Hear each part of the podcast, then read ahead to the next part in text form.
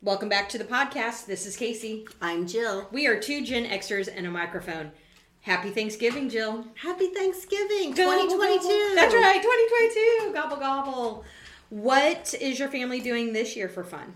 So this year we're all heading to my brother's house in Cincinnati. Awesome. There'll be about 20 of us. Nice. And um, I know that there'll be some sort of fun surprise activity because my sister in law is a teacher with children. That's awesome. So Oh she's gosh. always so creative and so mm-hmm. fun. So we'll have a good time along with football Of course. and a game of euchre, yes. all that good stuff. So You cannot have an Indiana Thanksgiving without a game of, of euchre. yes, you your family does it as well. Oh, absolutely. Yeah. And sometimes it gets a little raucous. Yeah, you need to make sure who your partner is. Absolutely. Yes, for sure. Yes.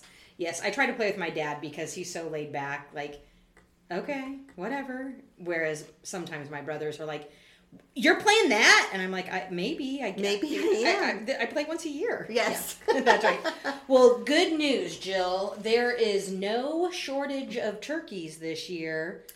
However, the cost of turkeys is going up. Ah, yeah, no surprise. Inflation all over the place, all even on the place. turkeys. Yep. All right. So, what is our Urban Dictionary word of the week? Okay, so tonight we are going to learn what a grade digger is. A grade, like A grade. grade A. Okay. A grade Ready. digger.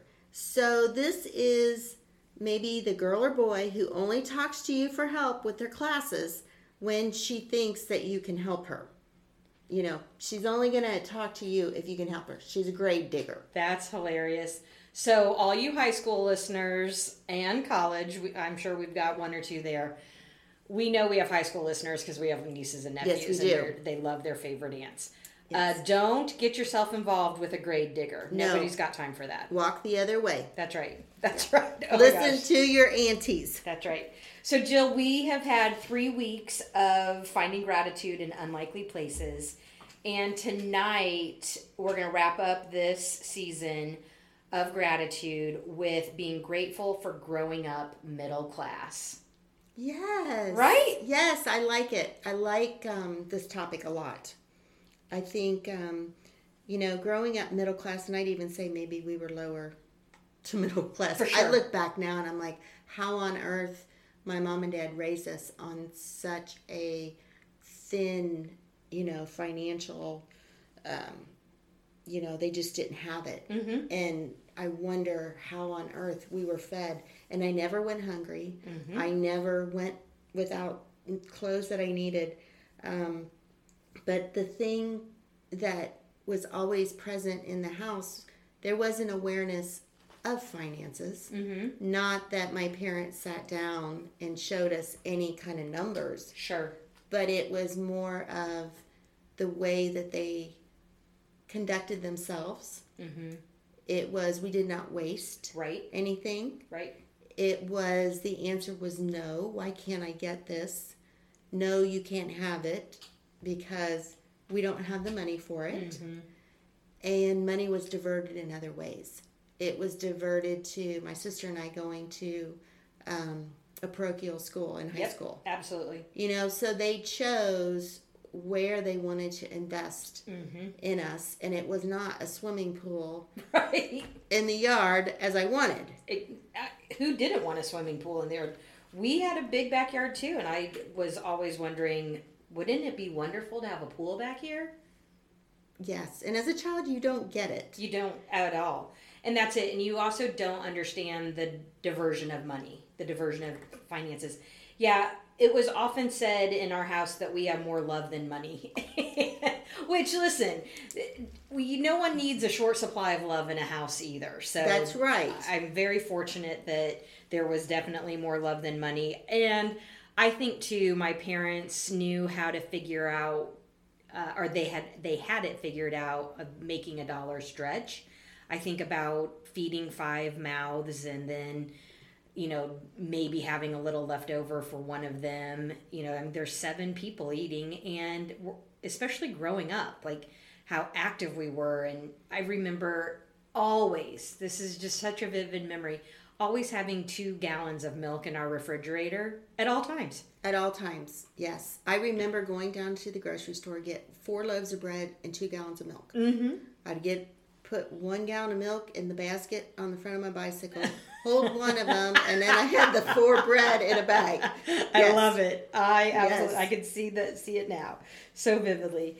Yeah, I think that when you don't grow up with a strong financial position and like you said I didn't know that either. My parents mm-hmm. didn't sit down and say, "Well, this is what we have in the bank account today and this is uh, they're not talking about that in front of us, but the model was absolutely there. A common phrase in our house was waste not want not. Right. And we often were told no. I wanted new shoes all the time. I think that's why I have an unhealthy obsession with shoes now, is that I can buy them for myself. But I do think that when you don't have a ton, it gives you the option of living within your means. And for me, an appreciation of not buying what I can't afford. So I very much live within my means the value of saving for those rainy days because my parents set me up so well. They too gave me private school and then set it wasn't they did that so that my trajectory would be college. And it wasn't again a conversation, it just was that's what's going to happen. And th- again, it was that model. They just did a great job. I think also when you grow up in middle class and you take advantage of becoming comfortable with your living situation, your financial situation, what peace of mind that gives you. I was just thinking that the word that kept coming to mind was security. Absolutely. I always felt secure. mm-hmm. always felt secure because the foundation that we had was strong. Mm-hmm. And there were unwritten rules. You know, you don't get soda until maybe Saturday night. Sure. During the week, you have Kool Aid. Absolutely. Um, there were, you know, if, as you know, a family raising these kids, kids grow like crazy. They're hungry. Mm-hmm. okay, you want something to eat at night? You get this puffed rice cereal.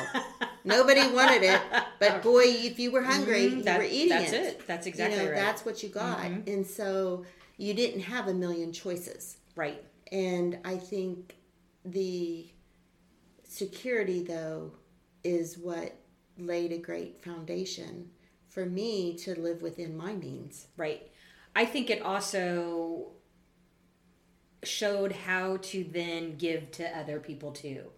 So there aren't aren't days that go by that I am not thankful for watching my parents and seeing the model that they gave us knowing that they could have done much differently. They could have been selfish. They could have had newer cars. They could have absolutely picked differently for us, but they didn't.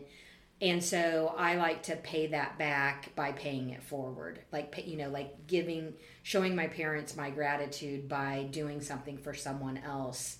And not in, you know, an aud- audacious way, but just those little things that help someone else.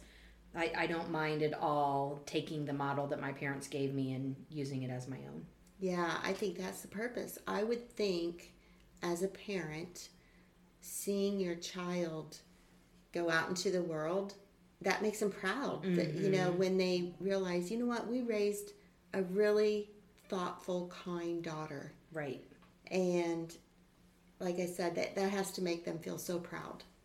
I think too the again the model of the more love than money has been helpful and giving trying to put that into the world too, right? I mean that's we want to spread joy and we just want to bring people good, fun, honest content that maybe helps someone. Yes, And I think it's because that's the ingenuity of not coming from much. You don't come from much, but you know what? It develops your discipline. Mm-hmm. It develops your gratefulness.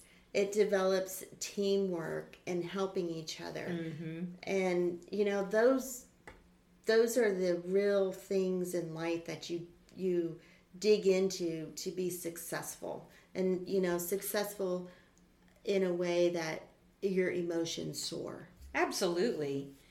Well, I hope that for those of you that are celebrating Thanksgiving, this is a wonderful time for you. For those that we can help, let's keep spreading the help, the money, the joy, the love, and just being thankful, showing our gratitude, and trying to find it in the most unlikeliest of places. Amen.